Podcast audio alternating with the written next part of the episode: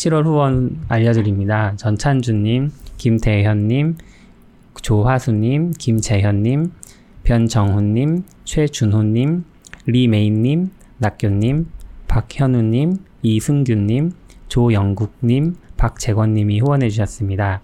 그리고 새로 이동근님께서 후원에 참여해 주셨습니다. 고맙습니다. 네, 그리고 팟빵에서도 이제 에피소드에 후원해 주신 분들이 있는데요. 6월에 해주셨는데 저희가 이제 한 번에 못 봐서 인스타 그 10그램님이 닉네임을 또 바꾸셔서 유튜브 아임팅으로 하셨는데 에피소드마다 100원씩 후원 감사드리고요. 그리고 이민성님이 만원 후원해 주셨습니다. 국민대 교수님이신 어, 것 같아요. 고맙습니다. 네. 그리고 봄, 봄번님이 또 만원 후원 감사합니다. 인사이트도 계속 후원해 주고 계시죠? 네, 인사이트도 네. 매달 팟빵 정기 후원으로 해주고 계십니다. 고맙습니다. 네, 후원이 은근 이제 많아졌나요? 그러네요. 책임감을 느끼시나요, 좀? 아, 그건 아니지만. Patreon 후원이 오랜만에 늘어났네요. 네. 제가 장비를 계속 살수 있나요? 그쵸. 계속 사야죠. 이번에 그 뭘 사자고 얘기했었는데 저희가 캡처 보드 같은 것들. 아, 음, 네. 영상 캡처 보드 말씀이시죠? 그러니까 저희가 이번에 익산에 가서 네. 영상 하나 찍었거든요. 그러니까 지금 유튜브 44bits 채널에 가면은 어, 아, 이렇게 또 깨알 홍보를 하시는구나. 얼굴 나오는 거 홍보하고 싶지 않았는데 제가 낙교님 얼굴을 보실 수 있습니다. 제가 seapy님한테 이제 영상 관련된 거 이런 것들을 그냥 옆에서 보면서 좀 배우고 있어요. 네. 재밌는 게 많더라고요. 음. 그 중에 하나가 이제 캡처 보드라는 건데 네. 캡처 보드가 화면을 별도 장비에서 캡처해서 저장하는 장비예요. 음... 그러니까 왜 별도 장비가 필요하냐면 우리가 맥에서 저장을 하면은 맥에 있는 뭐 CPU 자원을 써서 저장을 할 거 아니에요. 그 하드디스크에다가 네. 아니면은 카메라를 쓰면은 카메라에 어떤 리소스를 써서 저장을 하잖아요. 그쵸. 근데 캡처 보드로 빼면은 이 캡처 보드의 자원을 써서 다른 음... 기기에다 저장을 해줘요. 약간 그 전용 그래픽 카드랑 비슷한 느낌이네요. 뭐, 그래픽 처리를 하는 그래픽 카드처럼 그렇다고 볼 수 있겠죠. 영상만 저 저장하겠다. 네. 음. 그 저는 되게 재미있는 걸 배웠는데 여기다가 그 D 아 뭐지 그 뭐라고 해야지 카메라? 카메라? 네. 카메라인데 mirrorless는 아니고 그보다 좀 낮은 단계 compact 카메라 중에 좋은 거. 음, 그러니까 제가 쓰는 네. 게 이제 소니 RX100이라고 RX100이라고 되게 네. 유명한 모델이거든요. 네. 근데 거기다가 바로 그냥 캡처보드랑 연결할 수가 있더라고요. 아, 그럼 카메라의 그, 아웃풋을 캡처보드 인풋으로 네, 넣으면 맞아요. 그래서 영상을 저장하는 게 영상을 저장한 걸 다시 복사하는 게 아니라 네. 그냥 그 카메라 디스플레이 화면 저장하는 식으로 네. 해서 쓸 수가 있더라고요. 음. 그걸 써가지고 캡처보드랑 연결을 시켜서 이제 그 녹화를 했던 거거든요. 네. 생각보다 너무 잘 돼서 음, 음. 어, 좋은 것 같아요. 이게 seapy님도 얘기하셨었는데 어, 뒤에 보면 사람들이 굉장히 많거든요. 네. 근데 out focusing이 안 되면은 음. 사람들 얼굴이 나와버리잖아요. 그쵸. 근데 어쨌건 좀 좋은 카메라를 쓰니까 음. out focusing이 되고 사람들이 지나다녀도 전혀 부담 없이 이제 음. 녹화를 할 수 있는 거죠. 그런 게 돼서 좀 신기했어요. 캡처보드엔 인풋이 몇 개까지 들어가요? 하나요. 하나요? 네, 어 그러면 하나 그... 거예요. 아 컴퓨터 화면 이 아니라 배경화면이 없었구나. 네, OBS라는 프로그램 통해서 네. 카메라로 들어온 거는 이제 캡처보드로 하고 네. 그냥 화면 스크린 캡처는 이제 그 OBS 프로그램에 내장된 윈도우 음... 맥 화면 캡처를 쓴 거죠. 그래서 두 개를 네. 합쳐서 보내는 건데 네. 그냥 유튜브용이면 사실 따로따로 찍어도 되긴 해요. 음... 음. 네, 따로따로 찍어서 이제 합쳐가지고 해도 되는데 이거의 장점이 이제 드러날 때는 실시간 방송할 때죠. 음. 실시간으로 두 개를 합쳐서 보낼 수 있으니까. 네. 좋네요. 네, 근데 실시간 방송은 못했고. 그 녹화할 때도 좋은 것 같아요. 왜냐면은 음. 약간 한 번에 끝낼 수 있잖아요. 그쵸. 다시 합치거나 그런 걸 안 해도 음. 되니까 사실 깔끔하게 끝내려면은 그냥 이렇게 해버리고 네. 바로 내보내도 되는 거죠. 어, 하시고프 때 한번 해볼까요? 뭐야 실시간 방송이요? 네. 그래서 제가 사실은 캡처보드 빨리 사려고 했던 것 중에 하나가 네. 캡처보드 두 개를 사가지고 네. 개인 컴퓨터 화면이랑 카메라랑 직접 연결해서 해볼까라는 생각을 잠깐 했었거든요. 아. 네. 근데 뭐 발표자 얼굴이 안 나오니까 실시간 방송. 예. 그렇죠. 그렇게 하면 어쨌건 편집 안 하고 편집 크게 하지 않고서 바로 쓸 수 있으니까. 근데 뭐 음. 뭐 너걸림 편집하시면 되죠. 따로 녹화한 다음에. 어, 편집이야 뭐 어떻게 하면 되는데 실시간 방송 하실 거예요? 아 실시간 방송은 안 할 거잖아요. 네 하지 말재요. 아니 아니 그건 아니고 전 생각이 없었어서 음. 뭐 하, 시면 하는 거죠. 제가 준비한 한번 해볼까 싶어서. 음. 야, 된다고 하면 하려면 네. 할수 있어요. 그 OBS 프로그램 연결해서 음.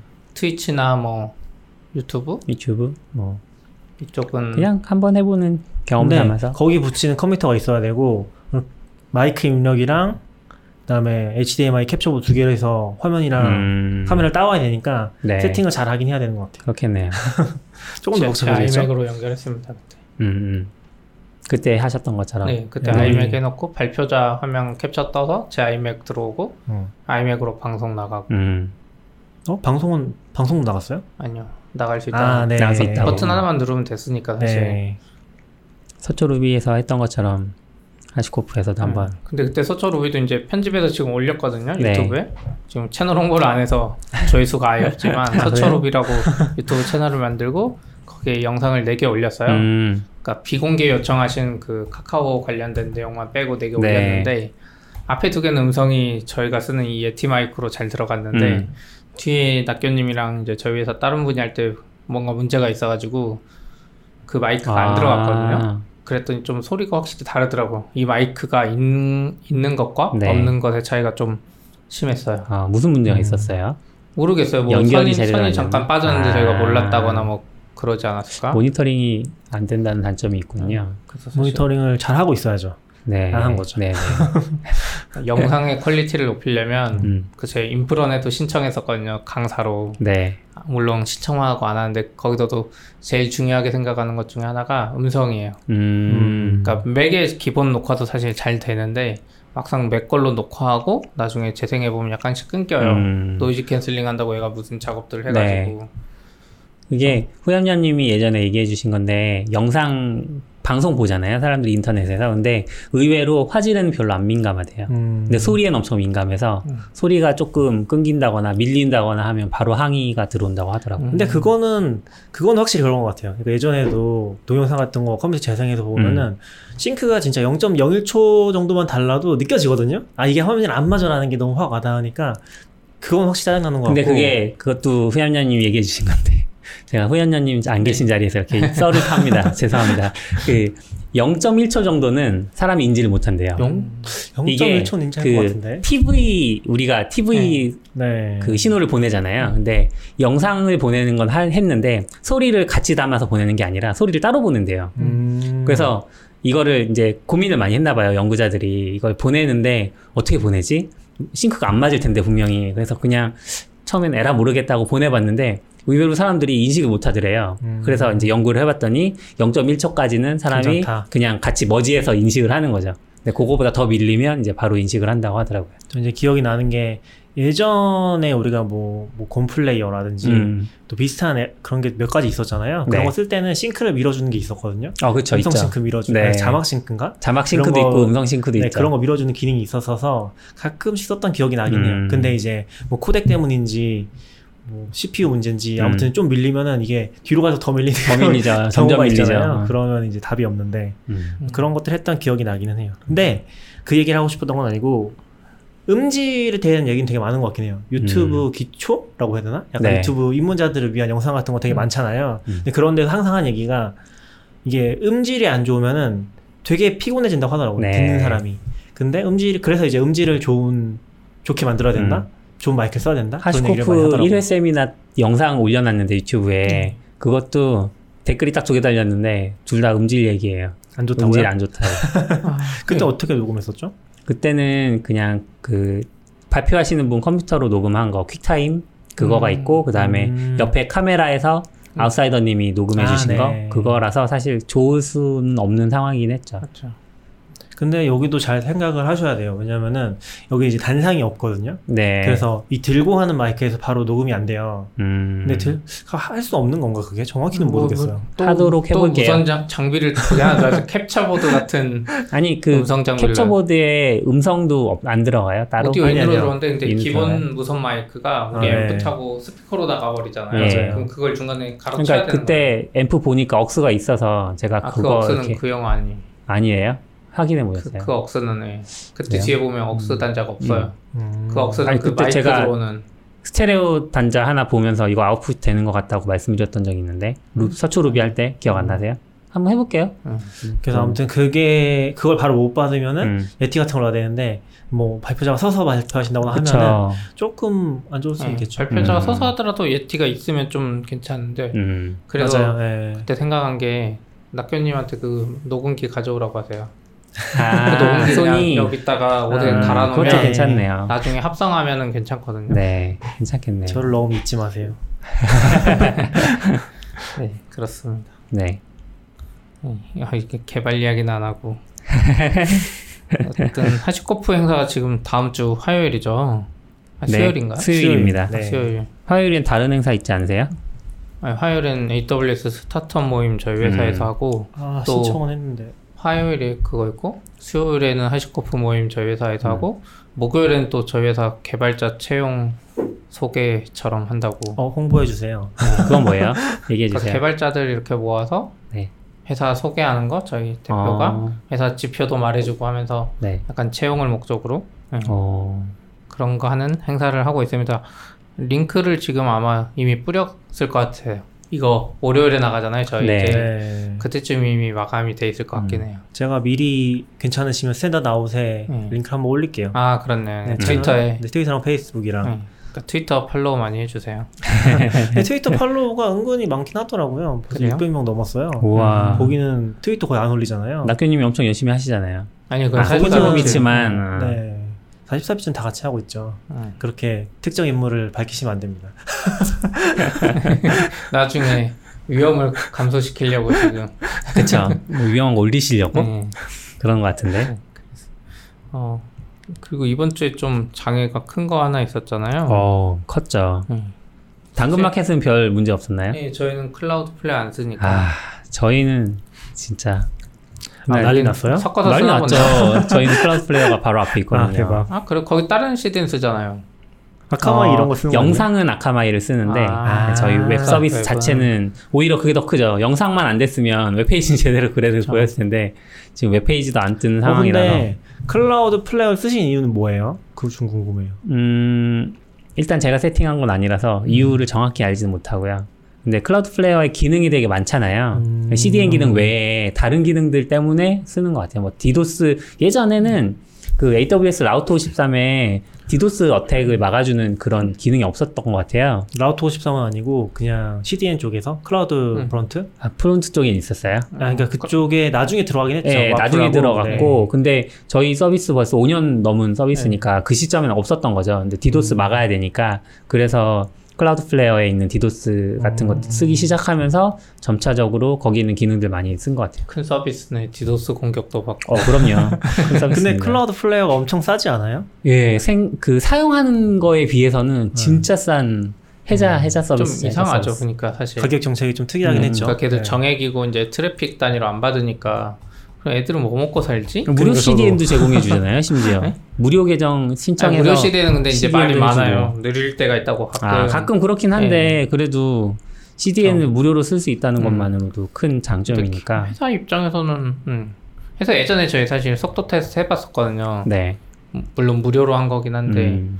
CloudFront보다 확실히 느리더라고 한 두세 배 이상 느렸어요. 어. 이미지 다운로드 단순 측정해.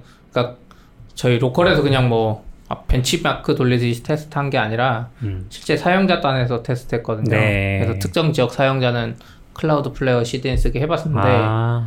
확실히 뭐 두 배 넘게 차이 나더라고요. 우리나라 엣지가 없나?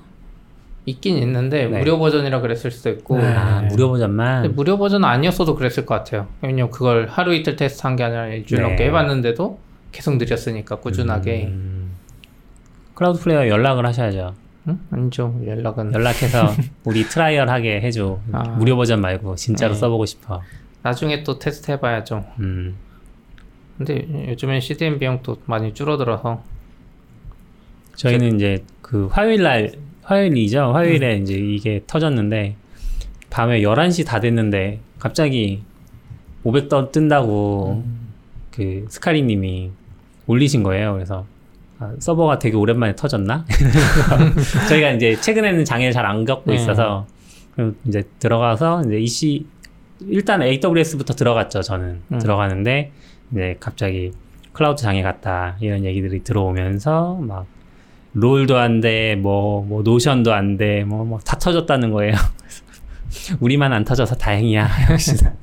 아, Notion도 Cloudflare 써서 네, 터진 네. 거예요? 아, 그래서 회사 사람 Notion 안 된다고 했었던 네. 것 같아요. 음, 그래서 이게 뭐 그런 상황이니까 뭐 한편으로는 안도도 했지만 우리 서비스 장애가 아니니까 할 일이 없잖아요. 손 놓고 기다리는 수밖에 방법이 없는 거예요. 음. 심지어 그 Cloudflare에서 제공하는 그 dashboard가 있는데 dashboard도 못 들어가요. 음. 거기도 접속이 안 되는 거예요. 그래서 뭘 해야 되지? 가만히 기다리고 있으니까 좀 이따 그래도 음. 꽤 빨리 복구를 했더라고요. 아까 말씀하신 대로 Cloudflare의 기능이 좀 많아요. 음. 그 WAF라고 해서 웹방화벽이 있는데 네. 이제 CloudFront는 나중에 그 기능이 추가되는데 원래는 AWS에서는 별도 솔루션 사서 넣어야 넣어야 됐거든요. 네. 음. 근데 요즘에 이제 추가됐는데 그래서 Cloudflare의 이 웹 방화벽에서 약간 우리가 일반적으로 알고 있는 뭐 공격들 꽤 많이 차단해 주는 걸로 알고 있어요. 그래서 이번에 장애 난 것도 약간 그거 관련된 거더라고요. 그 맞아요. 그 장애 네. 레포트를 보면 음. Cloudflare 웹 방화벽이 있는데 거기서 이제 inline JavaScript 공격 막는 코드가 있나 봐요. 네.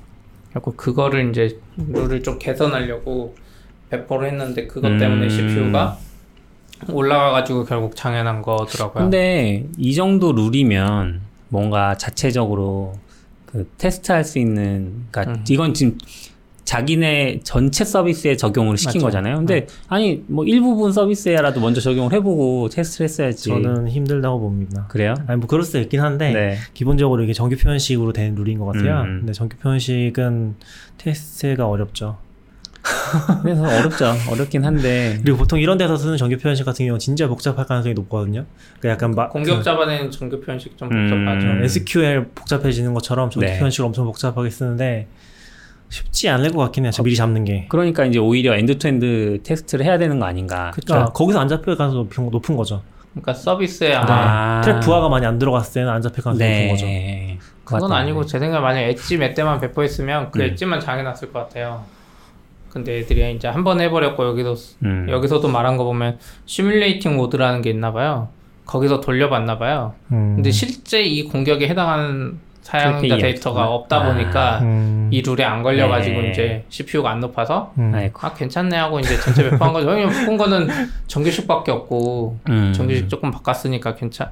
시뮬레이팅도 해봤고 에러 안 나고 이제 배포했는데 걔가 이제 CPU 100%를 음. 치는 거죠. 정규식이 이래서 좀 안 좋은데 그래가지고 CPU 100% 때문에 50이 에러가 발생했고 네. 82%의 트래픽이 다 드랍됐대요. 아, 뭐 거의 음. 음. 들어간 사람이 신기한. 진짜 제일 뭐라 그래야 되나 안도했던 건 슬랙은 그나마 된다는 거. 아, 다들 트위터와 네. 슬랙은 된다며. 그래서 30분이면 엄청 빨리 잡긴 했네요. 어, 아니 30분 아니고 1시간 걸렸어. 1시간 그러니까 걸렸대요? 얘, 얘들 좀 시간이 이상하게 쓰는데 이거 복구가 일부 복구는 됐고 음. 그다음에 전체 완전히 그러니까 복구된 거가 13시 UTC 기준으로 13시 42분에 이제 발생했고 음. 한 20분 있다가 원인을 알아냈대요. 음. 그러니까 원인 알아내는 거 이런 거 특히 정규식으로 CPU 치면 거의 음. 불가능하잖아요. 그렇죠. 근데 원인을 알아내서 이 와프 이 룰셋을 다 중지시켜 버렸대요. 음. 음. 맞아. 20분 정도 있다가 네, 저희도 그러니까 복구됐어요. 어떻게 보면 공격을 막아주던 부분이 네. 약간 중단된 거야. 그래서 그걸 빼고 그때 약간 복구된 거죠.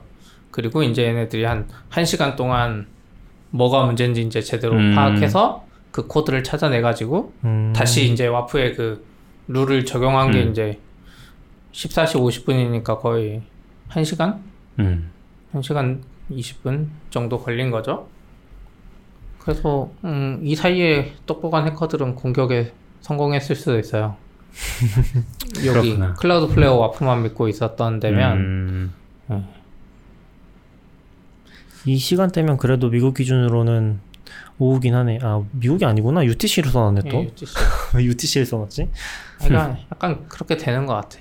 전세 글로벌하게 일하는 애들은 UTC로 네. 표현할 수밖에 없어. 음. 미국은 몇 시지? 미국은 미국은 마이너스 8, 7? 미국은 우리나라 11시였으니까 우리가 플러스 9잖아요. 네. 걔들 아, 새벽에 미국은 미국은 새벽, 너무 넓어서요.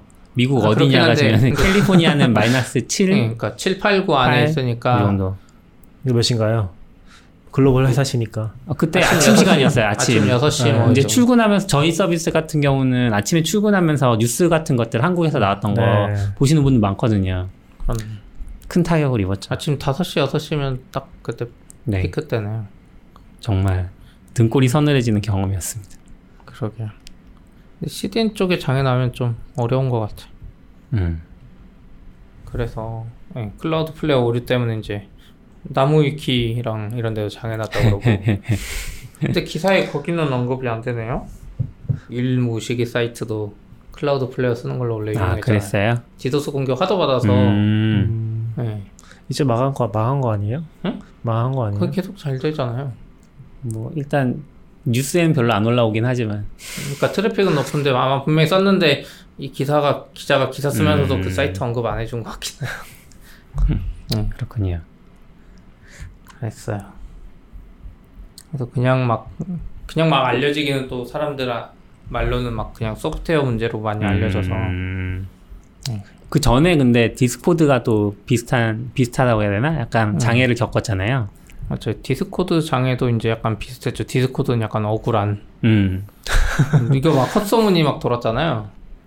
그 서버 트위터에... 관리자가 power cord 자, 밟았다고요? 네, 네, 빠진 거라고? 그러니까 이게 Discord 자기들 앱에 뭐 영어로 써 있었는데 네. 이걸 그렇게 이해한 건가? 음. 근데 저는 이 경험담을 실제로 들었어요. 어디서요? 그 이제 아는 지인이 음.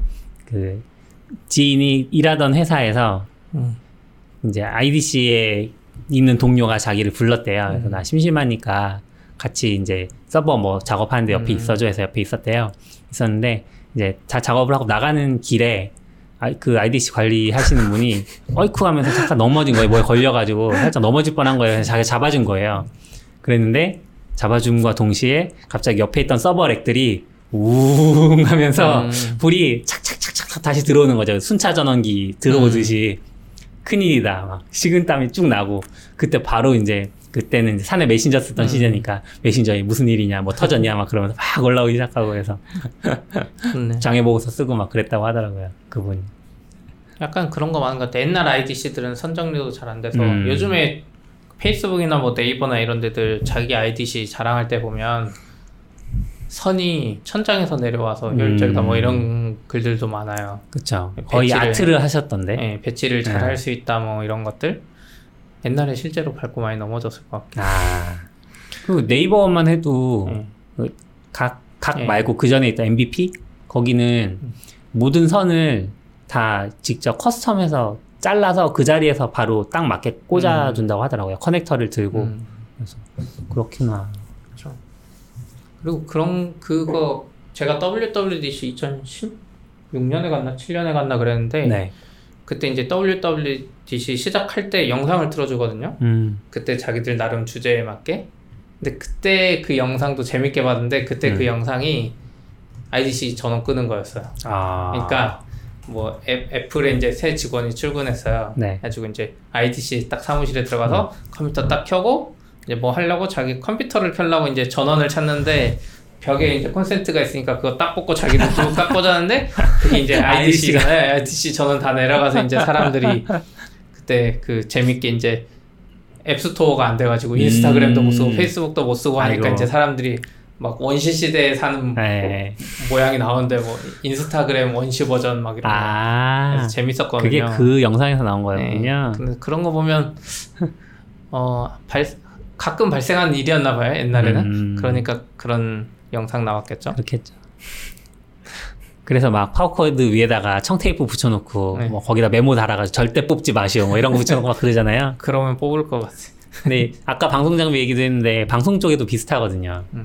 그 이제 믹서가 되게 복잡하게 생긴 기계라서 거기다가도 막 절대 음, 절대 켜지 마시오 뭐 음. 뭐 이런 쪽지들이 되게 많이 붙어 있어요 최근에 이제 디지털화 되면서 많이 없어지긴 했는데. 우리도 발생한 거잖아요. 서초로비 네. 할때 마이크 어, 연결 뽑힌 거잖아요. 네. 음, 고성 사고지 일종. 네. 누군가 선을 건드렸다거나. 음. 그 공연 같은 거 가시면 그런 거 있어요. 그래서 사람들 발, 지나가야 되는 길인데 선이 지나가야 되면 그 위에다 이제 몰딩 처리 같은 거 아, 해가지고 두꺼운 선 같은 것도 막 되게 많고. 가네. 그런 거 무선으로 안 되는 것 같더라고요. 전원은 일단 무선으로 안 되고. 음. 그다음에 뭐 안정성 문제가 있으니까 또 무선으로 안 하는 경우가 많죠. 저희도 당장 회사 인터넷만 해도 음. 무선으로 하면 불안해지는 것 같아요. 음. 사람 많아지고 하니까. 그렇죠. 그리고 이제 여기서 디스코드가 트윗을 좀 이상하게 했어요. 재, 나름 재밌게 한다고 옴, Wumpus가 음. power cord 밟고 뭐 아, 뽑아버렸다 뭐 이렇게 걔는 맨날 Wumpus 얘기하잖아요. 네, 전 잘 모르거든요. 아. 사람들이 이거 보고 Wumpus라는 직원이 그랬나 보다 그랬는데 이게 무슨 캐릭터라고. 네. Oompa Loompa 뭐 그런 캐릭터도 얘기 네. 있잖아요. 그래서 자기네 맨날 얘기할 때 뭐 업데이트 소식에도 항상 Wumpus 얘기 나와요. 그러니까 서비스 터졌는데 저렇게 드립해가지고 이제 사람들은 다 음. 직원이 실수했다고. 그래서 진짜 이유는 뭐였어요? 진짜 이유는 엄청 복잡했어요. 무슨 라우터 설정이 잘못 배포돼가지고 Discord 쪽에서?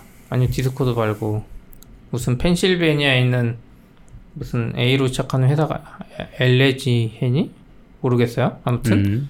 Verizon 뭐 Allegheny는 이런 서비스가 있는데 아무튼 그 회사가 라우터 설정 잘못한 게 있는데 그게 이렇게 뿌려졌나 봐요. 옆에 음. 서버들로 해주고 그거를 Verizon 네트워크 통해서 또 전 세계로 또 퍼지고 라우터 설정이 아이고. 원래 라우터가 뭐 몇 번 IP는 어디로 가라 막 이런 설정들이잖아요. 예. 그게 잘못 퍼져가지고 지금 그때 확확 퍼졌나 봐요. 옆에 음. 옆에 옆에 옆에 하면서 그래가지고 Discord가 그때 안 된 거죠.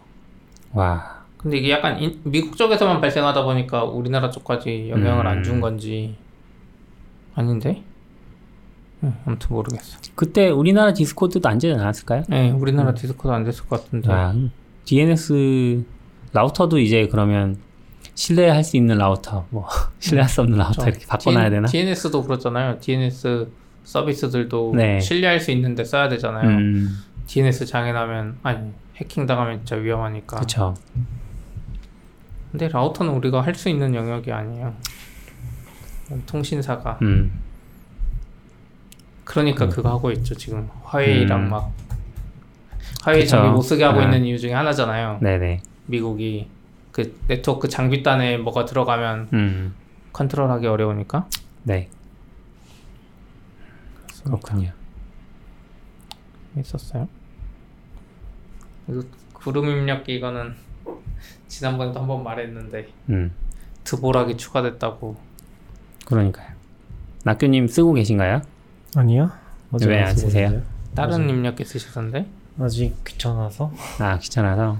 다른 입력기에서 불편한 점이 좀 있었다고 예전에 말씀하신 적이 있어서 낙교님이. 뭐 아직 크게 문제는 없어요. 에월 음. 입력기 쓰고 있는데 음, 뭐 아직까지는 음. 네, 잘 안 되면 바꾸겠죠. 잘 안 되면. 근데 그룹 입력기는 쓰는 분들이 조금 있나 봐요. 이거 하는 분도 계속 유지 보수하는 거 보면. 음. 안 쓰시죠 입력기 저는 따로 입력기 따로 안 써요. 음 저도 아니 기본 입력기도 느려가지고 아 그쵸 기본 입력 네 그런 상황이라서 그러니까 전 느린 것 빼고는 사실 문제를 몇거안 겪고 있거든요. 음. 그러니까 근데 다른 입력기 쓴다고 해서 속도가 빨라질까 이건 잘 모르겠어요. 전환 속도 속도가 빠른 건 아니고 이제 한글 관련된 기능 같은 것들 그런 음. 것들 때문에 많이 썼던 네, 걸로 그러니까. 알고 있긴 해요. 네. 그런 면에서 저는 딱히 불편을 못 겪, 안 겪고 있어서 그리고 약간 단축키 바꾸는 그런 것들, 뭐 Shift 음. Space로 한영 전환 바꾼다든지 그런 것들이 약간 운영체제 단에서 잘 안 되는 것들이 있었어서 음. 뭐 예전에는 이제 이런 커서 입력도 많이 썼던 걸로 기억하거든요. 음. 근데 저는 뭐 생존을 위해 쓰고 있긴 하죠 에어 입력기를. 본인만의 특별한 환경이 있어서 그렇잖아요. 드보락이 특별한 환경은 아니죠. 드보락이 특별하다기보다 이제 드보락이 특별하다기보다는 이게 맥에서 기본이 다 backend가 그 쿼티 쿼티로 잡혀 있거든요. 네. 그래서 맥 공식 그 한글 입력기에 backend가 쿼티 입력기예요. 음. 그래서 이제 단축키 같은 것들이 다 쿼티로 바뀌어요. 여기서. 드보락 기능을 쓰더라도 네. 그거는 이제 뭐 그쪽에서 잘못 설계한 게 음. 근본적인 원인인 거라고 볼 수 있겠죠. 음. 그걸 이제 바꿔서 약간 투명하게 mapping해 놓은 게 에어 입력기거든요. 네. 그래서 에어 입력기를 쓸 때는 드보락을 쓰다가 에어 입력기를 쓰면은 드보락 단축키가 먹고 로마지 그러니까 로마지가 아니라 에, 그 쿼티를 쓰다가 이쪽 넘어가서 쓰면은 다시 그 쿼티의 단축키가 먹는 거죠. 네. 근데 이게 엄청 어려운 부분이긴 해요. 왜냐면 드보락 쓰시는 분 중에 처음 쓰시면은 입력 그 단축키를 아예 쿼티로 쓰기도 하거든요. 아, 왜냐면은 control C, control V 이런 것들이 굉장히 익숙하기 때문에 그런 부분을 안 바꾸고 쓰기도 네. 해요. 저도 그렇게 썼었고. 근데 이제 어느 정도 한계가 오죠. 음. 왜냐면 내 뇌 안에서 이제 헷갈리기 시작하니까. 그죠. 시피님도 키보드 customizing 해요? 아니요, 저는 절대 안 해요. 한 개도 안 해요? 네. 저는 어... 심지어 내 몸이 바꾸고 있어요.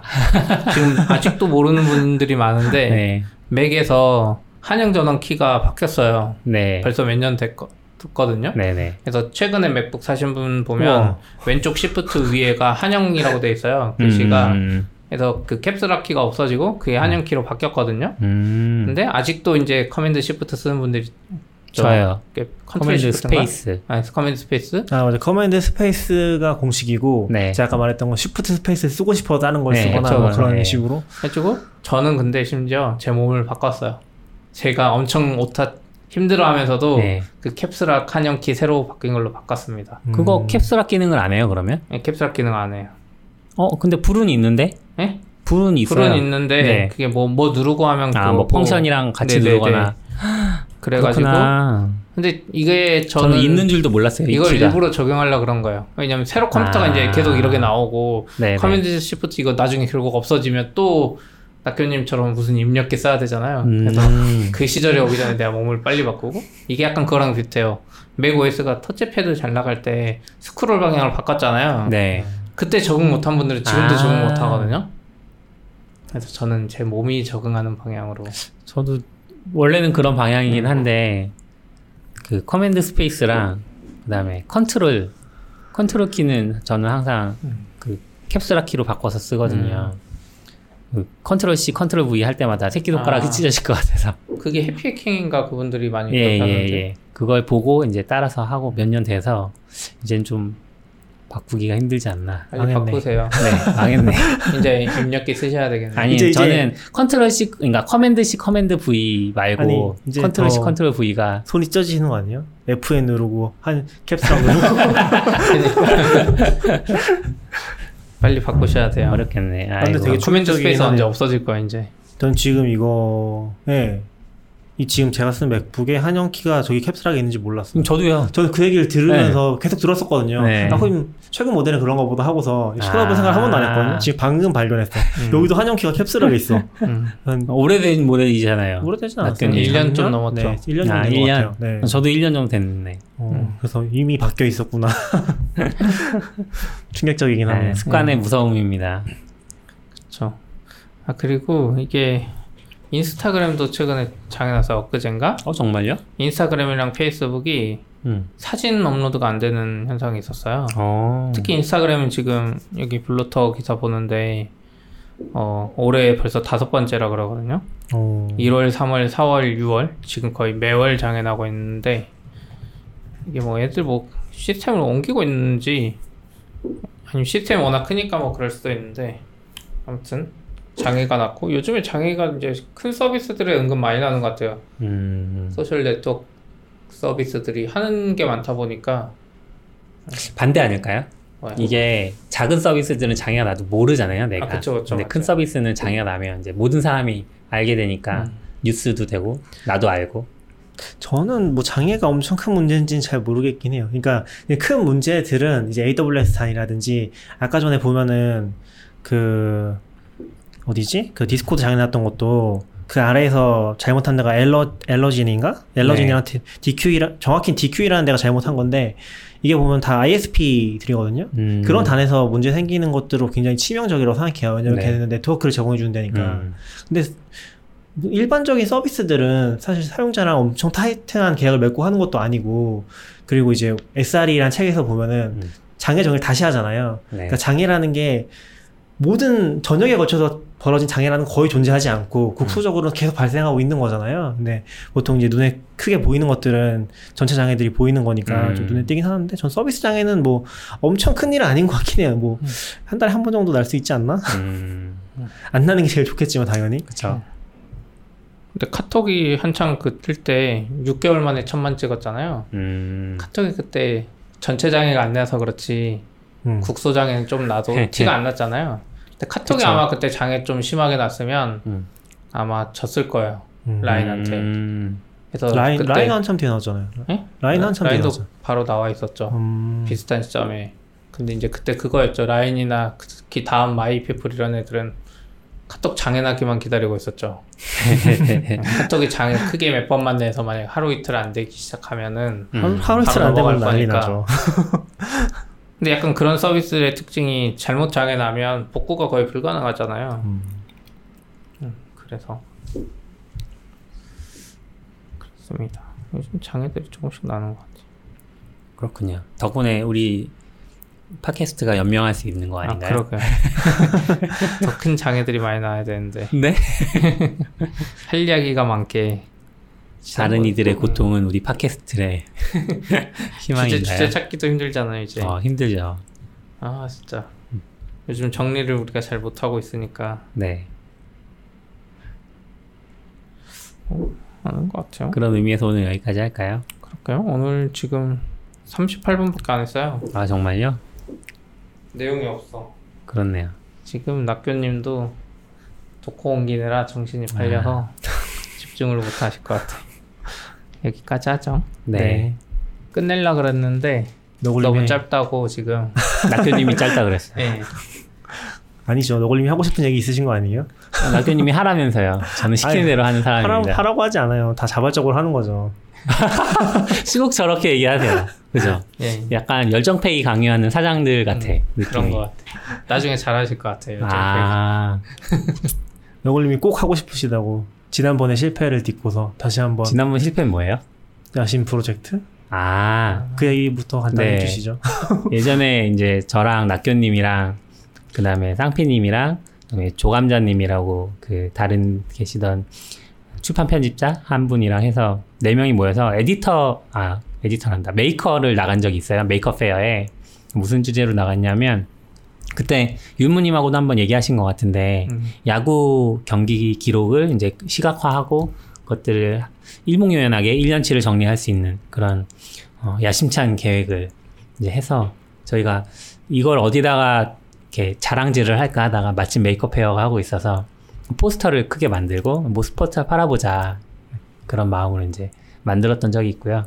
예, 만들어서 야심차게 일곱 장 만들고 실패했죠. 일곱 장 정도 팔지 않았나요? 아, 일곱 장 팔고. 그러니까 일곱 장 팔고. 일곱 장은 아니고 그래도 한 소모한 것까지 하면 서른 장은 소모를 했죠. 아, 그 뭐 기증하고 뭐. 뭐 주변에 드리고. 강매하고 뭐 이런 거요? 지금 집에도 안 가지고 계신 거 아니에요? 네, 집에도 없어요. 어딘지 모르겠어요. 어디 있는지 모르겠어요. 네, 아무튼 그래서 그걸 한번 첫 인쇄물, 그러니까 아마추어리즘을 발동시켜 가지고 만들었던 첫 인쇄물인데 뭐 실패하고 사실 개인적으로 이제 다른 데서 뭐 책을 만들어 본 적도 있긴 하지만 IT와 관련해서 책이란 주제가 항상 저한테는 조금 흥미로운 그런 분야인 것 같아요. 그래서 최근에 이제 하시코프 세미나를 준비를 하는데 마침 하시코프 세미나가 다 테라폼 주제로 발표가 되는 거예요. 이번 하시코프 세미나가. 그리고 저희가 몇 회 전에 이야기했지만 일본에는 기술서전이라는 게 있어서 그런 것들을 뭐 이렇게 개인적으로 만든 책들을 같이 가져와서 같이 공유하고 팔고 하는 그런 게 있다고 하셨잖아요. 그런 네. 게 부럽 있다고 생각하면서 이제 그 회가 끝나고 제가 그런 얘기를 했죠. 어, 조만간 제가 기술 사정과 관련해서 뭔가 아이디어를 하나 내겠다. 그러고 했던 게 이제 우리 우리 우리죠. 우리 여기 계신 분들이 다 44비츠 블로그를 하시니까 네. 44비츠 블로그에 있는 좋은 글들을 어, 책으로 만들어 보면 어떨까 이런 생각을 했어요. 그래서 이제 막 어떤 글들을 골라서 책으로 만들어 볼까 고민을 했고 이제 막 지금 낙교님이랑 저랑 썼던 테라폼 글이 한 세 개 정도 되고 그다음에 마침 또 아웃사이더님이 요번에 나왔던 원격 그 저장소 원격 네. 저장소 관련해서 글을 써주셔서 그거 하나 받아서 총 4개의 글을 책으로 만들어 보자. 처음에 만드신다고 하는데 글을 한 10개쯤 목록을 주시는 거예요. 근데 44비치 글이 상당히 길거든요. 왜냐면 길어요. 스크리비너랑 배워서 항상 길이 체크를 해요. 네. 근데 보통 이제 글을 쓰면은 한 700자, 800자면 한 페이지가 나와요. 음. 그러니까 일반적인 IT 단행본 기준으로 했을 때. 네. 근데 우리가 쓰는 글이 보통 20만 자까지도 가거든요. 와. 그러면은 거의 3, 40페이지 한 챕터 한 챕터가 나와요, 보통. 네. 근데 10개를 쓰면은 거의 뭐 책 한 권 내시겠다는. 네. 그래서 제 글은 그나마 짧았어요. 제 글은 사실 어떤 tutorial도 아니고 그냥 어떤 기능들 소개하거나 새로운 문법 소개하는 글이라서 크지 않 길지 않았는데 낙교님 글 그 Terraform 기초 tutorial 음. 와, 제가 이제 편집을 할 때 InDesign이라는 도구를 사용해서 편집을 해요. InDesign을 올렸어요. 처음에 복사해서 붙여넣기를 하고, 네. 그다음에 이미지들을 쭉 이제 그 블로그에서 따다가 집어넣었어요. 그 다음에 이제 하나씩 하나씩 뭐 바꿀 부분들도 있고 교정도 봐야 되니까 한번 다시 쭉 읽어보는데 글이 안 끝나요. 아니 몇 페이지짜리야 도대체 거의 한 요번에 책 만들어 보니까 80페이지 정도 나왔거든요. 근데 절반은 한 낙교님 글 같아요. 제가 볼 때. 네, 테라톰 Terraform tutorial이라고 제목을 지을 거 그랬네. 저만 긴 건 아니에요. 요걸님도 Compose 글이랑 Docker 왜 쓰는지 보면 비슷해요, 그 분량. 그건 뭐 꽤 네. 길긴 합니다.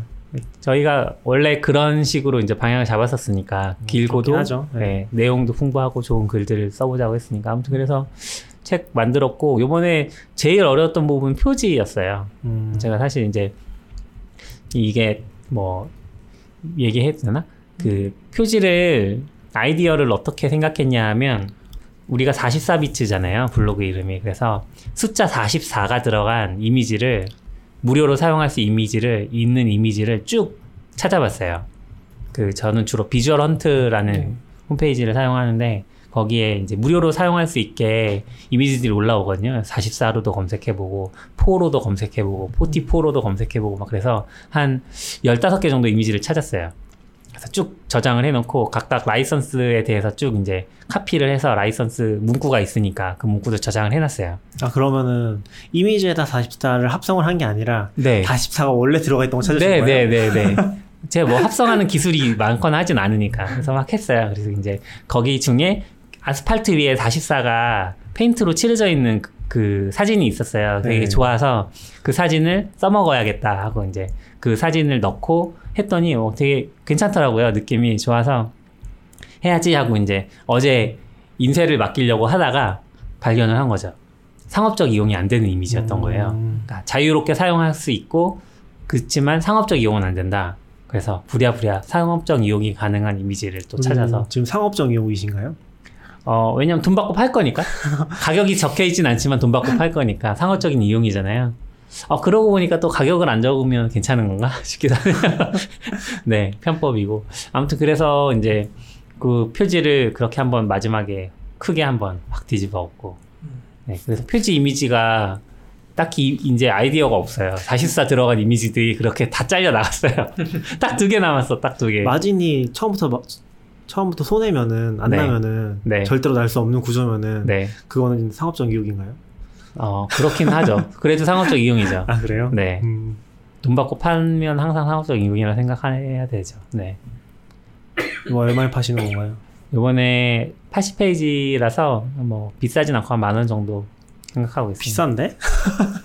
낙교님이랑 저랑 시피님이랑 이제 한, 다들 의견들이 좀 있는데 음. 그때 얘기하셨잖아요. 낙교님은 비싸다고 아. 하시고 저는 네 살짝 비싼 것 같긴 한데 동인지라고 생각했을 때는 이거는 네 뭐 그냥 적정한 가격이라고 생각합니다. 저는 한 5만 원 받아서 든다고. 일단은 팔려야 되잖아요. 지금 팔려야죠. 지금 이게 다 아마 CP님이랑 저랑 다른 분들 별로 공감을 해주지 않아서 네. 너굴님이 혼자 추진하고 있는 거거든요. 네. 네. 인쇄도 다 너굴님 돈으로 하고. 그쵸. 저는 공감은 하지만 한 5만 원 받아도 된다는. 아. 한 명한테만 팔면. 아니죠. CP님은 컬러로 만들어서 5만 원 받자는 거 아니셨어요? 아니요. 저는 프린터로 출력해서 5만 원 받잖아요. 아. 여기 막 인디자인 쓰고 이러잖아요. 네. 그거 말고. 프린터로 깔끔하게 아. 출력만 해도 되는 거 아닌가. 기술 서점 보면 막 그런 거 많잖아요. 일본 동인지들은 집에서 아 정말요? 집어, 집에서 찍어온 것 아니 그런 그 정도 quality는 없어요. 있어요. 아니 그 정도까지는 아니고 그래도 다 인쇄소 들어가서 그 staple 제본 같은 걸 하더라도 인쇄소 들어가서 그러니까 나오긴 하죠. staple로도 하고 그러잖아요. 음. 아 그래도 staple을 해도 인쇄소 들어간 거랑 아닌 아, 거랑 엄청 되게 달라요. 네. 아, 차이 많이 나요.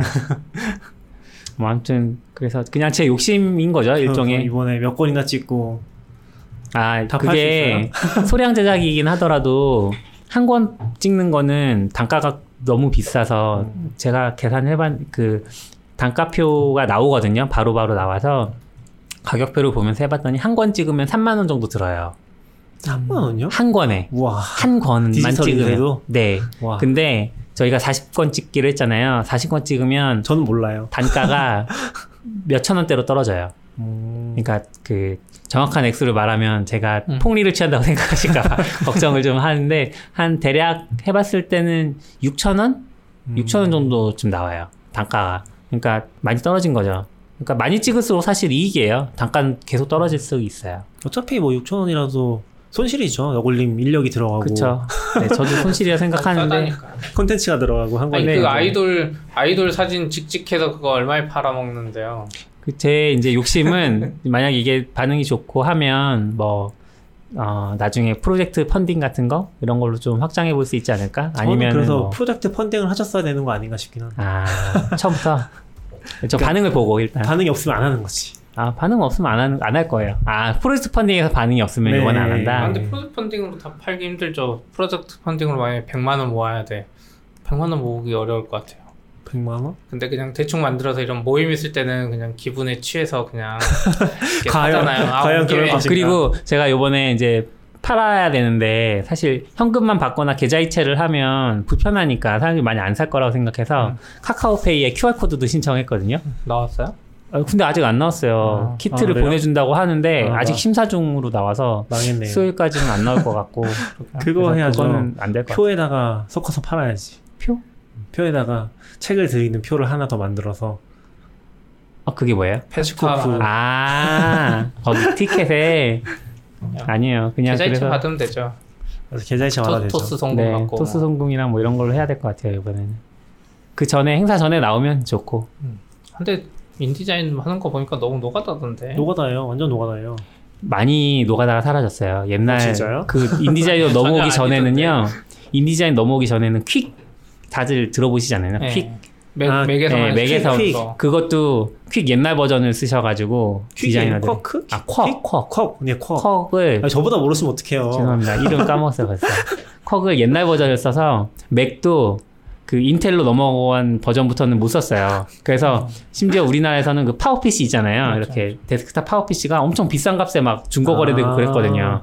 부품도 엄청 비싸. 출품 출판기 계신 분들 네. 때문에. 근데 이제 최근에 인디자인 넘어가면서 행복해졌죠. 사실 콕 시절에는 인쇄소도 콕 파일만 봤거든요. 음. 근데 콕은 제가 콕이었으면 편집도 못할 뿐만 아니라 편집을 했다 손 치더라도 거기에 들어가는 서체나 이런 것들을 다 같이 공급을 해줘야 돼요. 음. 근데 그런 게 불가능하거든요. 개인적인 상황에서는. 그래서 음. 사실 인쇄를 엄두를 못 냈을 거예요. 근데 InDesign 넘어오면서는 PDF 파일 던져주면 되니까 굉장히 선진화됐죠. 음. 사실 외국에선 다 하던 거를 이제 따라간 거라고 볼 수 있죠. 그 어느 정도 선진화돼 있나요? 그냥 파일만 집어넣으면 알아서 인쇄가 되는 그런 거의 느낌인가요? 네, 네. 음. 그러니까 그 요번에 이제 출력소라고 부르는데 저는 인쇄를 한 건 아니고 디지털 인쇄를 맡긴 거기 때문에 출력소에다가 파일을 던졌는데 이제 제가 던진 파일은 원본 파일이고 거기에는 screenshot들이 다 컬러로 들어가 있어요. 네. 거기에서 이제 확인을 하라고 한 번 더 PDF 던져 주거든요. 근데 그 PDF는 자기네가 후처리를 해서 음. 실제로 그 흑백으로 인쇄가 될 거면 grayscale로 나와요. 네. 그런 PDF 던져 주시고 그리고 표지 따로 있는데 표지도 이제 던져 주시고 해서 음, 뭐 확인하는 것도 쉽고 옛날에는 지금도 이제 인쇄를 본격적으로 하려면 필름에다가 찍거든요. 필름을 음. 찍으면 필름도 건판이라고 해서 한장 한 장 필름을 다 봐요. 근데 이 필름이 어려운 게 한 필름에 한 장만 한 쪽만 찍혀 있는 게 아니에요. 한 필름에 16쪽이 찍혀 있어요. 음. 조그만하게? 예, 아니요. 크게. 그냥 실제 사이즈로 음. 16쪽이 찍혀 있어요. 큰 거예요, 그러면? 필름이 크죠. 이만 전지 음. 사이즈예요. 그거를 하나하나 넘겨야 되는데 또 이게 순방향으로 찍혀 있는 게 아니고 역방향으로 찍혀 있는 애들도 있어요. 그러니까 페이지별 순으로 보는 게 아니라 이거는 그냥 전지를 놓고 일단 한 방향으로 쭉 훑으면서 쭉 끝까지 가요. 그다음에 뒤집어서 다시 한번 보는 거죠. 그런 음. 작업들을 하, 거의 예전에 그래서 책 찍기 전에는 한 반나절은 출력소에 가서 그 작업만 했어요. 오. 그래서 출판이 망하나 봐. 그 생각엔 그냥 디지털로 적당히 잘 뽑아도 사람들은 만족하지 않을까요? 그래서 뭐 500권씩 찍는 그런 출판사들이 있는 것 같은데 최근에는 초판을 그런 곳은 디지털 인쇄 맡기는 것 같아요. 음, 음. 물론 엄청나게 이제 quality 때문에 그렇게까지 하는 건 알겠는데 음. 사람들은 요즘 전자책으로도 읽고 하니까 그리고 디지털 quality가 너무 좋아져서 최근에는 음. 거의 뭐 필름 출력이랑 크게 다르지 않은 것 같아요. 그러니까. 아주 민감한 사람들 아니면 출판이 그렇게 될 것 같아요. 지금도 같은 거잖아요. 지금도 결국에 천권 출판하는 데 똑같이 하는 거잖아요. 천 권까지는 잘 모르겠어요. 천 권은 이천 권. 네, 이천 권부터는 이제 필름 출력을 가긴 가는데 네. 그거는 좀 이제 case by case예요. 음, 그래서 뭐 예를 들어 이천 권이어도 어, 출판소에 따라, 출판사에 따라서 예를 들면 내용이 굉장히 자주 바뀌는 책이 있을 수 있잖아요. 그런 경우에는 필름으로 했을 때 이익이 별로 없어요. 음. 필름으로 뽑는다는 거는 필름을 재활용하겠다는 의미거든요. 단가가 확 싸지니까 예, 필름하는 거. 그 부분에서 제세를 찍을 때 단가를 낮추기 위해서 필름을 하는 건데 만약에 내용이 자주 바뀌면 제세를 찍을 때 내용을 많이 바꿔야 되니까 음. 필름을 또 다시 그 부분을 찍어야 되고 하잖아요. 네. 그래서 네. 실제로 이제 그런 부분들 때문에 출판사별로 다른 전략을 취하지 않을까 생각합니다. 제가 이거 좋은 아이디어를 냈었는데 아마존에 개인 출판해달라고. 요번에 저희 셀, 찍는 44비트 테라폼 책을 완전 책처럼 다 해놨잖아요. 근데 그 이펍을 내보내기가 있을 것 같아 제 생각 분명히 있을 텐데. 제대로 안 나올 거예요. 근데 제대로 안 나와도 그 아마존 킨들 사신 분들이 제일 하는 게 읽을 책이 없다잖아요. 네. 근데 어차피 해놓은 김에 테라폼이 있으면 오히려 제 생각엔 잘 살 것 같아. 개발자분 음. 중에 은근 킨들 가진 분들 많고. 그건 아마존 닷컴을 얘기하시는 거죠? 네, 아마존 닷컴. 뭐 아마존 닷컴에 가끔 한국, 한국 책이 있는 것 같긴 하던데. 그 배기홍 대표님의 예전에 스타트업 바이블 음. 이런 것도 있고, 그러니까 출판사들이 넣으면 돼요. 개인 출판도 다 할 수 있다고 들었거든요. 네. 근데 이제 출판사들은 아마존닷컴에 direct로 넣는 걸 저자 이슈로 뭐 못하는 거지. 음. 그래서 이럴 때 과감하게 먼저 진출해서 한글로 검색하면 음. 한글로 아마존에 테라폼 검색하면 그거 하나 있으면 아... 사지 않을까요? 해볼까요? 그리고 제 생각 아마존 진출을 언젠간 할 것 같거든요. 한국에? 아마존이 예전부터 소문은 있고 뭐 출판사 관계자들 몇 년 됐어요. 그러니까 만날 때마다 소문 나는데 5년도 그, 넘은 소문이에요 사실. 그 네. 그건 같아. 만나기는 만나고 뭐 하긴 하는데 음. 급하게 할 이유가 없어서 걔네들은 약간 일본 진출하듯이 천천히 이게 아마존이 조금 전략이 다른 게 해외 출판사들은 보면 대부분 그러니까 해외에서 아마존이 책을 팔 때를 보면 대부분 그 할인 정책들을 많이 펴면서 음. 호객을 하거든요. 근데 국내에서는 할인을 못 하잖아요. 일단 10%로 다 고정이 그렇죠. 돼 있기 때문에 그런 부분에서 과연 이제 어느 정도 차별점을 가져갈 수 있는지 아마존이 그리고 그래서 많이들 얘기하는 게 서점만 들어올 것 같진 않다. 들어오면 그냥 그 종합 쇼핑몰 오픈 마켓이라고 하죠. 그런 걸로 들어오고 그 중에 book 카테고리가 있는 모양이 되지 않겠냐. 왜냐하면 책 자체가 10% 할인하고 팔고 하면 사실 마진이 크지 않아요. 근데 킨들로 팔잖아요. 그래서. 어 그것도 있죠. 근데 이제 킨들 포맷으로 또 가려면 EPUB 준비해야 되고 하는데 킨들은 EPUB이 아닌데.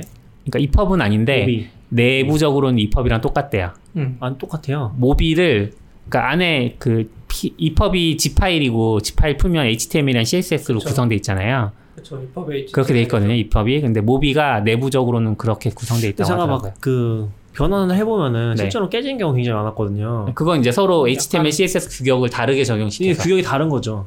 규격이 다른 거 아니에요? 아니, 그러니까 다, 다르다고요. 같은데 네. 약간 네. 브라우저의 베이스 CSS 다르. 아, 그렇죠, 그렇죠, 그렇죠. 그런 느낌이죠. 인터넷 익스플로러랑 파이어폭스 같은 느낌으로. 근데 아마존 아마 지금 보면 아마존닷컴 쇼핑몰도 한국에 직배송되는 거 음. 엄청 들었고 음. 지난번에 말했듯이 아마존닷컴 지금 한국에서 들어가면 한국에 직배송되는 물건이 이렇게 많습니다. 배너까지 띄워놓을 네. 정도니까. 그리고 어차피 도서정가제 하는 거는 YES24도 똑같은 상태라서 음. 그냥 들어오면 YES24보다는 아마존이 훨씬 더잘볼수 있잖아요. 음. 음. 아마존 또 프라임이라는 것도 있고 이번에 한번 도전해 보세요. 네, 꼭 알아보겠습니다. ISBN 그러면 또 그러려면 또 상점 등록해야 되잖아요. 상점 등록도 아마존 다 할 수 있을 거예요. 아마존은 self publishing을 엄청 권장하면서 그게 개인들이 할 수 있게 하니까 지금 완전히 개인이 가능한가요? CreateSpace라고 별도의 도메인이 있었던 걸로 알고 있는데 뭐 개인 출판인 경우에는 아무튼 미국에서 하니까. CreateSpace로 아마존 book에서 검색을 해보면 책이 되게 많아요. 근데 그게 다 개인 출판이거든요. 그래서 그러니까 해주세요. 근데 ISBN도 따야 되잖아요. 따면 어떻게 되겠죠? 그건 걔네 출판사 등록을 해야 ISBN을 딸수 있는데 안 따도 되지 않아요? ASIA만 따서 ASI는 어떻게 따죠? 그건 아마존 거예요. 아마존이 발표해 줄 아, 거예요. 그래요? 근데 어쨌든 아마존이 어떻게 되니까 음... 개인들이 출판하는 건데 개인들이 다 뭔가? ISBN 하면서 뭐 음. 복잡하게 하진 않았을 것 그래서 같거든요. 그게 있긴 했잖아요. 개인 책 내고 싶을 때그 네. 그 ISBN을 대행해주는 회사가 있긴 했잖아요. 그쵸. 출판사 안 맞아요. 내가 대신 네. ISBN만 받아주겠다 네, 하는 네. 데가 있긴 했었잖아요, 전에. 아 그러면은 만약에 이 책이 아마존에서 대박이 나면 저는 국세청에 잡혀가는? 그렇죠. 세금, 세금 내면 되죠. 세금 내면 되죠. 네. 아. 세금 옛날에 앱스토어 개발자들도 음. 천만 원 받기 전까지는 건드리지도 않아요. 근데 뭐 낙교님이 단호하게 말씀해 주셨어요. 뭐요? 대박 안 난다고. 대박 안 납니다. 걱정하지 않고 하셔도 될 것 같습니다. 네. 어떻게 엄청 팔리진 않고 그냥 음. 상징적인 의미로. 그리고 대박이 나더라도 제가 나는 건 아니죠. 우리가 나는 거지. 아 그래요? 나눠주실 네. 거예요? 어 지금 책에 나눠 책 페이지 80 페이지잖아요. 그의 나는, 절반이 낙교님 분량이라니까요. 나는 그 책에서 다섯 글자던데. 아, 지금 우리가 44 비치랑 계약을 한 거고 네. 저기 이제 외주 외주 출판업자 그래요? 그리고 요번에 이제 좀 신경 썼던 부분은 저작권. 그래서 음. 이제 이거는 책 모양으로 나오기는 하지만 보통 원고를 책으로 내면 그 출판사가 독점 계약권, 독점 출판권을 가지거든요. 근데 저희는 뭐 그런 단체는 아니니까 그래서 저작권은 다 원 저작자들에게 있다 이렇게 명시를 했고 외부, 기고도 예 아웃사이더님 네. 쓰신 글을 이제 외부 기고 형태로 받았어요. 왜냐면 아웃사이더님이 44비치에 기고를 하신 건 아니니까 근데 이제 연락을 드려서 저희가 이렇게 해보겠다. 그 대신 저작권은 계속 아웃사이더님께 있으니까 걱정하지 않으셔도 된다 이렇게 말씀드렸죠. 음, 그런 게 어떻게 되는 거예요? 책의 저작권과 네. 글의 저작권 또 다르게 되는 거잖아요. 그러면. 그러니까 책의 음. 편집은 우리가 했잖아요. 그러니까 편집된 내용을 출판하는 건 그 44비치가 가지고 있는 거긴 한데 원 저작물을 뭐 예를 들어서 어떤 출판사 계약을 하고 싶다고 할 때 그 아웃사이더님은 자유롭게 그 출판사랑 계약을 하면 되는 거죠. 아, 블로그에 글을 출판하고 싶 당연한 것 같은데. 네, 다양한데 이제 보통 그렇게 계약을 하면 타 출판사가 계약을 못 하잖아요. 근데 여기는 약간 오픈소스 개념으로 그 Pro Git이나 그런 오픈소스로 나왔던 내용이 책으로 나올 때 그런 경우가 있어요. 음. 그래서 Pro Git 제가 인사이트 출판사에 있을 때 Pro Git을 내는데 위험 요소가 있다. 그 뭐냐면 Pro Git 내용을 가지고 다른 출판사가 책을 낼 수 있는 거예요. 음. 한국에 있는 출판사가. 음. 물론 디자인 다르게 하고 뭐 내용 편 교정 다르게 하겠죠. 그렇게 낼 수 있는 거예요. 그래서 내면 어떡하냐라고 되게 걱정이 많았죠. 네, 안 내잖아요, 사실. 이건 상, 상도이도 있는 거고 약간. 네, 형, 근데 저는 내면 그, 재밌을 제가 같은데? 제가 그래서 너울리면 항상 얘기하는 게 저는 그래서 온라인에 있는 글을 오프라인으로 찍는 진짜 안 좋다고 생각하거든요. 음, 음, 음. 왜냐면은 다른 사람들이 어떤 작업을 못 하게 하는 거죠. 예를 들어 CC 라이센스가 걸려 있는 온라인 작업물이 있어요. 예를 들어 어떤 사람이 책을 썼어 CC 라이센스로. 근데 누군가 그걸 한국어로 아마추어 번역을 하고 있는 거예요. 그래서 공개가 되면은 모두가 다 좋잖아요. 이해되시죠? 여기까지는. 근데 그거 출판사가 계약을 해서 내버렸어요. 그랬을 때는 이 사람은 애매해지는 거지. 내가 이거를 온라인에 계속 공개를 하면은 출판사가 싫어할 수도 있잖아요. 계약할 때 그건 하면 되잖아요. 아, 계약 관계가 아니죠. 이 둘은. 그쵸. 서로 아니죠. 네. 다른 번역자가 번역을 했으니까. 출판사가 개인적으로 이제 네. 섭외를 해서 번역을 했을 테니까. 근데 그러면은 온라인에는 그 한국어 번역본은 이제 존재하지 않게 되는 거죠. 그리고 뭐 예를 들어서 번역하면 되잖아. 그 번역자가 해도, 해도, 되긴 하는데 그 번역자가 설령 출판사랑 계약을 해서 정식 번역으로 이어졌다고 하더라도 출판사 입장에서는 온라인에 있는 걸 좀 내려주시면 안 되냐 이런 요구들을 많이 하기도 있겠죠. 해요. 네. 그렇긴 한데 그 사람이 하, 안 한다 그러면 그 Docker 가장 빨리 만나는 Docker 책 쓰신 분이 이제 출판사 계약할 네. 때 항상 온라인 공개도 하겠다고 해서 네. 하는 거잖아요. 그리고 Pro Git 같은 것도 같은 책인데 막 출판사 버전 여러 개 나오면 재밌을 것 같은데. 우리나라는 시장이 작아서 그렇게 내긴 쉽지 않고. 그렇죠. 사실 CC에 NA 없으면은 네. NA 맞죠? NA 아닌가? NA가 그거 상업적 이용 불가에. NC가 NC, NC. 아 NC가 네. 상업적 이용 불가. 그러니까 NC가 없으면은 네. 그냥 출판사 허락 안 받고 내도 되, 잖아요 아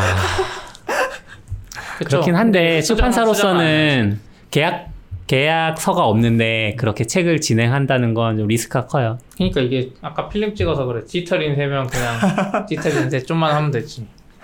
약간 출판에 그래도 그런 거 많잖아요. 출판도 요즘에 개인화가 많이 돼서 유행하는 on-demand 출판 이런 거 네, 많잖아요. 네, on-demand publishing. 그래서 평소에 책 안 찍어 놓다가 주문이 들어오면 책 찍어가지고 네. 내보내면 재고 관리도 안 해도 되고 좋다 뭐 이런 개념 많잖아요. 한빛에서도 POD 시리즈가 있더라고요. 음. POD로 출판하는 리얼타임 같은 것들이 POD. 어, 저 이번에 처음 알았는데 저번 주에 제가 잘못 얘기했던 것 중에 하나가 네. 리얼타임이 원래는 되게 짧은 책들 실제로 온라인 온라인이나 전 그 일반 책에 다 나오는 거였잖아요. 네. 근데 그거랑 에스프레소북이랑 협업을 해서 만든 그 플랫폼도 음. 같이 해서 그런 걸 다 통합해서 리얼타임이라고 하더라고요. 아~ 그 branding을 그렇게 하는 네, 것 같아요. 네, 네. 그래서 통합돼 있었던 거라서 네. 그건 또 온라인 온라인 book이랑은 별도인 거죠. 그러니까 그 전자책이랑 아, 에스프레소 북이랑 협업을 해서 네. 그 전자책 만드는 플랫폼이 있고 그것도 네. 온라인 book이라고 하는 거 같고 음. 이쪽은 뭐 전자책 따로 있고 이쪽은 또 종이책 따로 있는 거죠. 네. 다 합쳐서 그 리얼타임이라고 하더라고요. 음... 좀 이제 얇은 책들 주로. 네. 네. 그런 것도 뭐 on-demand 출판 잘 되면 해커스처럼 뭐 펀딩 할 필요도 없잖아요. 음... 내가 한 권 사면. 근데 우리는 주제가 너무 마이너해서. 네? 우리는 주제가 너무 마이너해서. 아, 44비치요? 네. 테라폼 그냥 그 아마존에 하라니까요. 아마존 하면 잘 팔릴 것 같은데. 최소 10개는 팔릴 것 같아. 어, 우리 내기해 볼까요? 10개 가지고. 제 10개 기준으로. 아마존도 그렇고 음. 오프라인 책도 최소 10개 팔릴 것 같아. 어. 10개 팔리면은 페이지 수로 나눠 주시는 건가요? 네. 아니 안 팔린다 그랬잖아요. 글자 수로. 안 팔린다고 말했기 때문에 거기 가중치를 0.몇. 그럴까요? 믿지 않는 자. 음. 여기까지 네, 하시죠. 네. 수고하셨습니다. 수고하셨습니다.